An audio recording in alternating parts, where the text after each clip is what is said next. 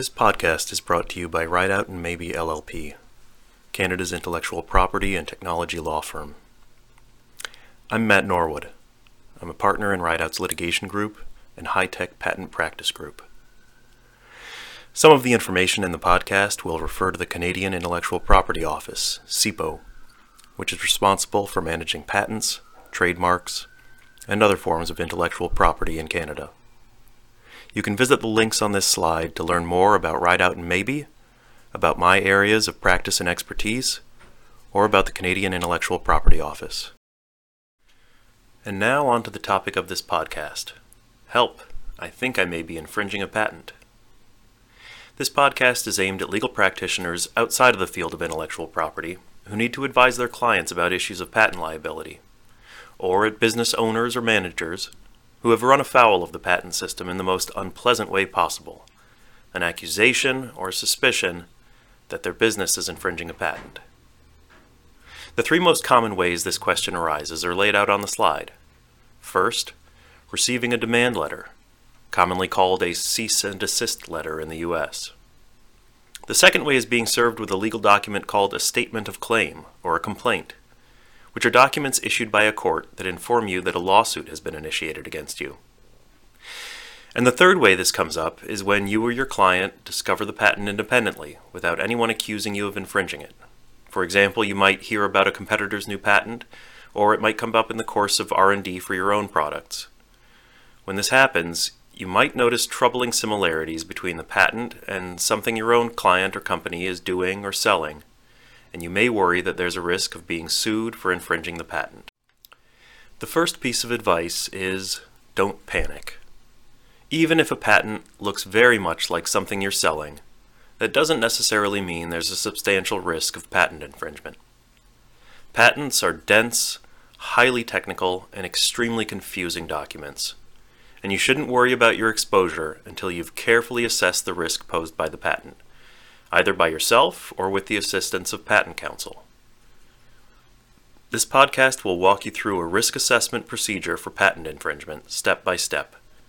By the end of this process, you'll have a much better sense of whether the patent presents an actual threat that merits consultation with an IP professional.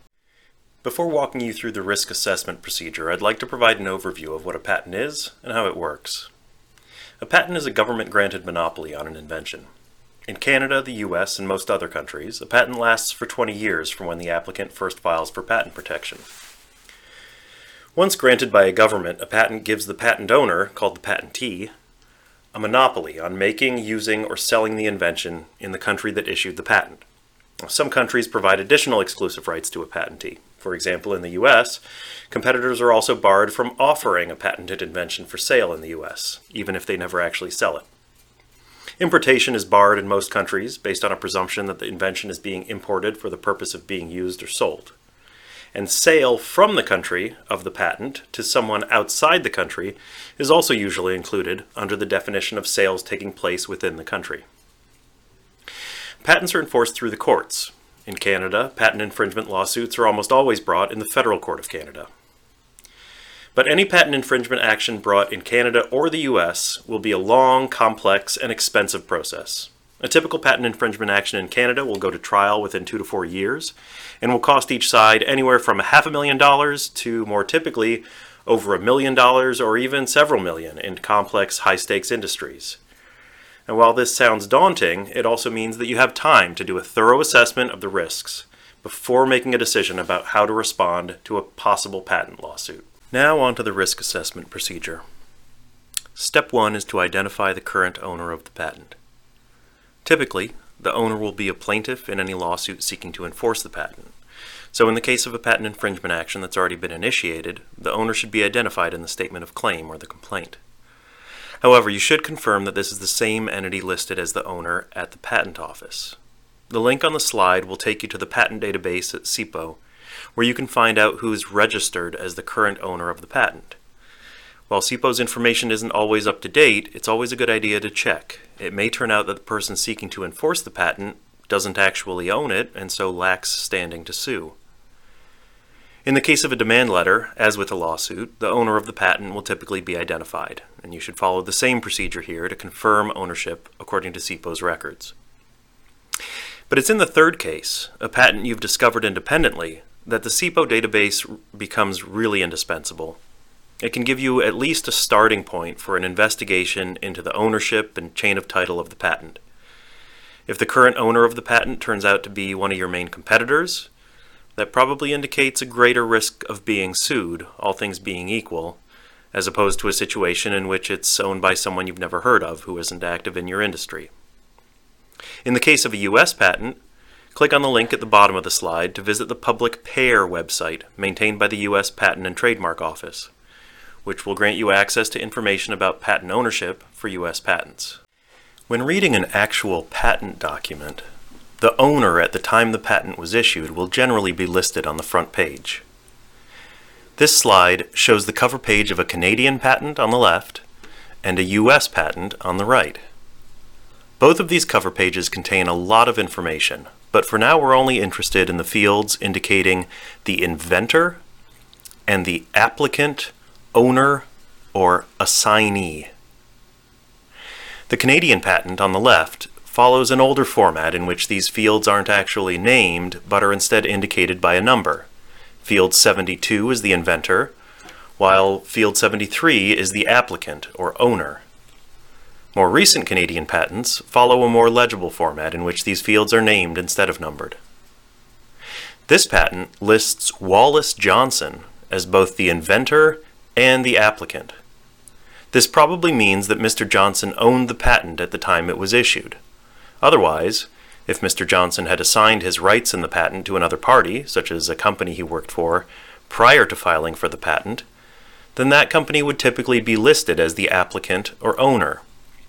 However, you can visit the CIPO links on the previous slide to find out whether any documents have been filed with the Patent Office since the patent issued to update this ownership information.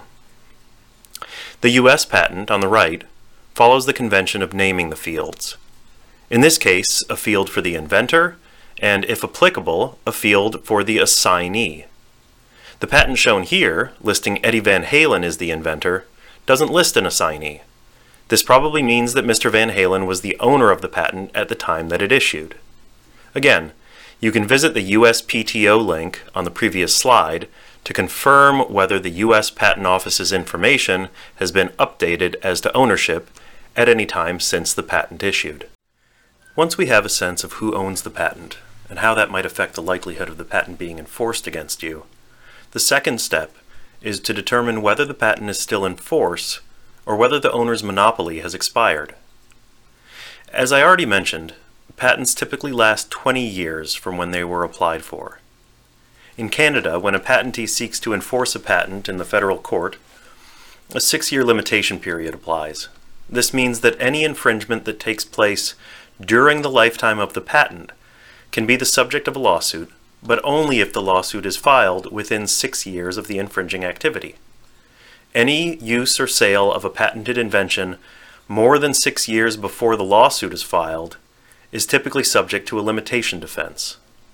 This means that if the Canadian patent you're looking at has a filing date more than 26 years ago, it's probably no longer enforceable. Turning again to our example Canadian and US patents, you can find their filing dates identified on the cover page. The Canadian patent on the left shows the filing date as field 22, in this case, May 29, 1997. This means that the patent expired in May 2017. It also means that a lawsuit filed to enforce this patent in May 2019 would typically only be able to recover damages for infringement that took place between May 2013, six years before the lawsuit was filed, and May 2017, when the patent expired. It also means that there's no risk of an injunction, but we'll get into a more detailed discussion of remedies later. The U.S. patent on the right has a filing date of July 30th, 1985. While that could mean that it expired in 2005, in this case, the patent is actually old enough that it's governed by an older version of the U.S. patent statute, which gave it a lifetime of 17 years from when it issued in 1987. In any event, the patent is long expired, and anyone should now be free to make, use, or sell their own version of Eddie Van Halen's musical instrument support described in this patent. Determining the lifetime of U.S. patent can be somewhat complicated. In addition to patents like this one issued under the old statute, the term of a U.S. patent can be affected by previously filed applications, by delays in the processing of the application, and potentially by other factors. 20 years from filing is still a good rule of thumb, but if it's at all a close case, you should consult with a patent lawyer. Some patents expire prematurely if the owner doesn't pay the requisite fees to maintain them. You can use the links on this slide to pull up the administrative status of a Canadian or U.S. patent, which should tell you if the patent has expired prematurely due to non-payment of maintenance fees. If the patent is still in force, we turn to step three, the question of what you might be doing to infringe the patent. Remember that a patent provides an exclusive right to the patentee to make, use, or sell the invention in the country that issued the patent. In the case of a Canadian patent, are you doing anything in Canada that might constitute making, using, or selling the invention described in the patent? Now this can sometimes be a complex question implicating technical points of Canadian patent law. For example, if you're selling a device from outside of Canada, the device is covered by a Canadian patent, and some of your customers are in Canada, then the question of infringement may turn on where ownership of the device changes hands. For example, if the shipment of the order is FOB your country, you're usually safe from Canadian patent liability. But if it's FOB Canada, you may have exposure. Similarly, if you complete several steps of a process or a method, such as a chemical synthesis, outside of Canada, but you perform additional steps within Canada, or if you import the resulting synthesized chemical into Canada, then the question of your liability under a Canadian patent may turn on the details of how the invention is claimed in the patent. Furthermore, there are a few forms of indirect infringement in Canadian patent law. For example, even if you don't infringe the patent in Canada, you may still be liable for inducing someone else to infringe it if you influence them in such a way that it leads to their infringing activity. All in all, there are many caveats and edge cases when it comes time to classify infringing activity under Canadian law, and you may need to consult patent counsel to sort this question out.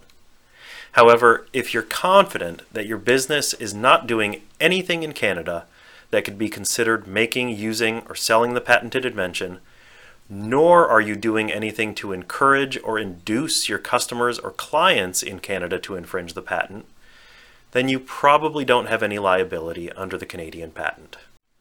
Let's look at our Canadian and US patent documents again. The country issuing the patent is clearly listed on the cover page. In this case, the upper left-hand corner of each document shows that one was issued by the Canadian Intellectual Property Office, while the other is marked as a United States patent. This is always a quick check you can do before you start worrying about your exposure. If you don't operate in Europe in any capacity, then you generally don't have to worry about a German patent that comes across your desk. Note, however, that patents often come in families. Just because you've dug up a German patent doesn't mean that there isn't a Canadian counterpart floating around out there somewhere. A patent lawyer or patent researcher can dig up related patents from other jurisdictions if you want to find out whether the invention is the subject of a patent in the markets where you do operate. On to step four. Do you infringe the claims of the patent?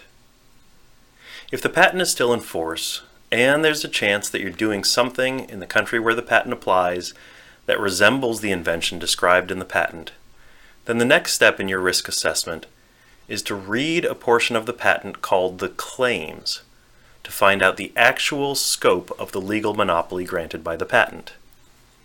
A patent might describe or illustrate one or even several different devices or methods or chemical compounds, and the description of the invention might be quite broad. But this doesn't mean that everything described in the patent is the exclusive prerogative of the patentee. Instead, the actual legal monopoly granted by the patent is very precisely set out in the final portion of the patent, called the claims. Patent claims can be excruciatingly difficult and frustrating to read and interpret. They're drafted in a highly stylized, some would say stilted, format. For an example, see the claim on the right-hand side of the slide. A typical patent will have anywhere from 10 to 50 claims, although some patents in fields like pharmaceuticals end up with claims numbering in the hundreds. Unfortunately, due to the ever-changing and complex nature of the case law on patent interpretation, even an experienced patent lawyer can have trouble rendering a confident opinion about whether a similar product or method does or doesn't fall within the scope of a patent claim. In a patent lawsuit, each party puts forward one or more expert witnesses, and the testimony of these experts at trial often forms the basis for a judge's interpretation of the language of a patent claim. A lot can depend on the quality of expert evidence proffered at trial, which is just one of the factors complicating the job of a patent lawyer in interpreting a claim. That being said, a patent lawyer should be able to provide fairly clear guidance as to what types of activity clearly do or clearly don't fall within the scope of the claims. If your activity is clearly infringing or clearly not infringing, a reading of the claims by a patent lawyer should be able to give you concrete and actionable guidance. If all the news up until now is bad, if the patent is in force, if you're doing the wrong thing in the wrong country, and your activity might fall within the scope of the patent claims, then we proceed to step 5 we ask whether the patent is valid. All patent applications are examined by an examiner at the Patent Office. While examiners try to weed out applications that don't meet the standards for patentability, they don't have the time or resources available to litigants in a patent infringement proceeding. As a result, it's quite common for the Patent Office to issue a patent only to have it deemed invalid by a court years later on the basis of evidence and arguments put forward by a defendant. Procedurally, a patent being enforced in a legal proceeding benefits from a presumption of validity on the basis of the examination it received at the Patent Office. However, defendants have a number of grounds for invalidating patents. The most common avenue of attack is to produce evidence that the invention claimed in the patent is not new, that someone else disclosed the same invention at an earlier date, or that even if it is new, it's so similar to what came before that it does not constitute an inventive improvement over existing products or processes. If you need to assess the likelihood that a patent can be invalidated for lack of novelty or lack of inventiveness, you probably want to gather evidence of prior art. Any publications or products on the market before the filing date of the patent. With the help of a patent lawyer, this prior art should give you a rough sense of how likely the patent is to survive an attack on its validity.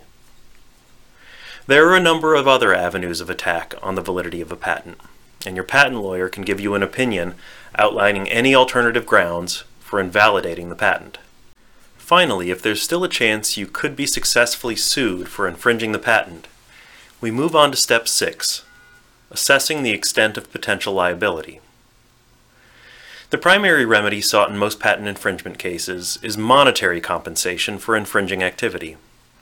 In Canada, a patentee is generally entitled to either their damages, such as lost sales as a result of the infringer's competing sales that infringe the patent, or an accounting of the infringer's profits from those infringing sales.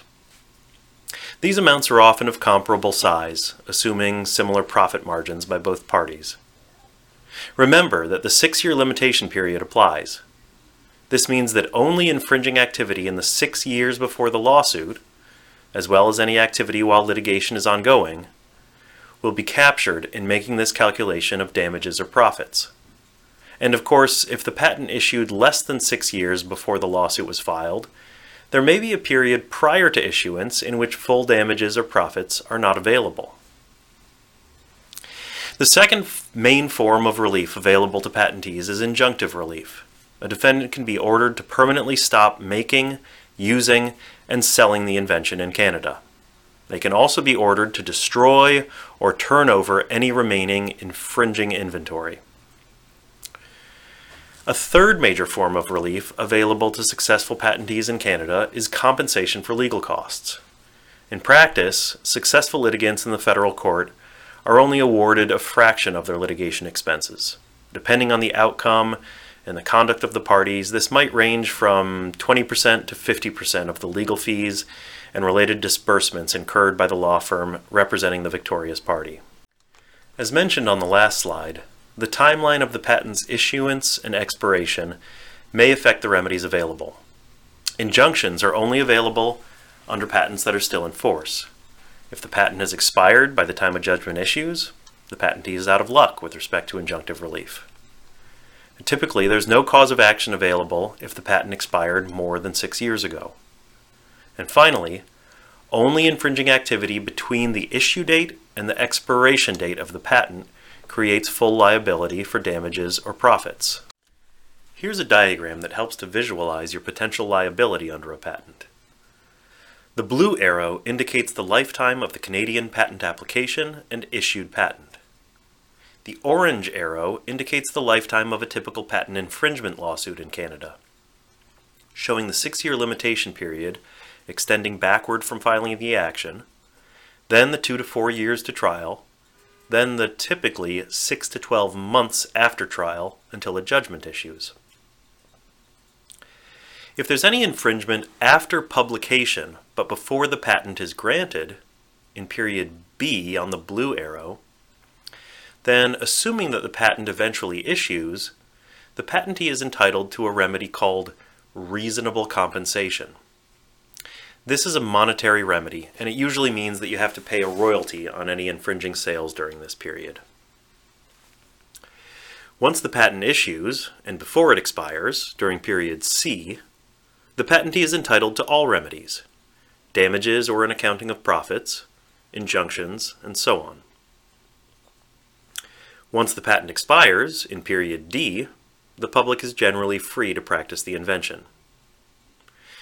So in summary, the overlap of period C with periods E, F, and G on the orange arrow is the period in which damages or profits are on the table.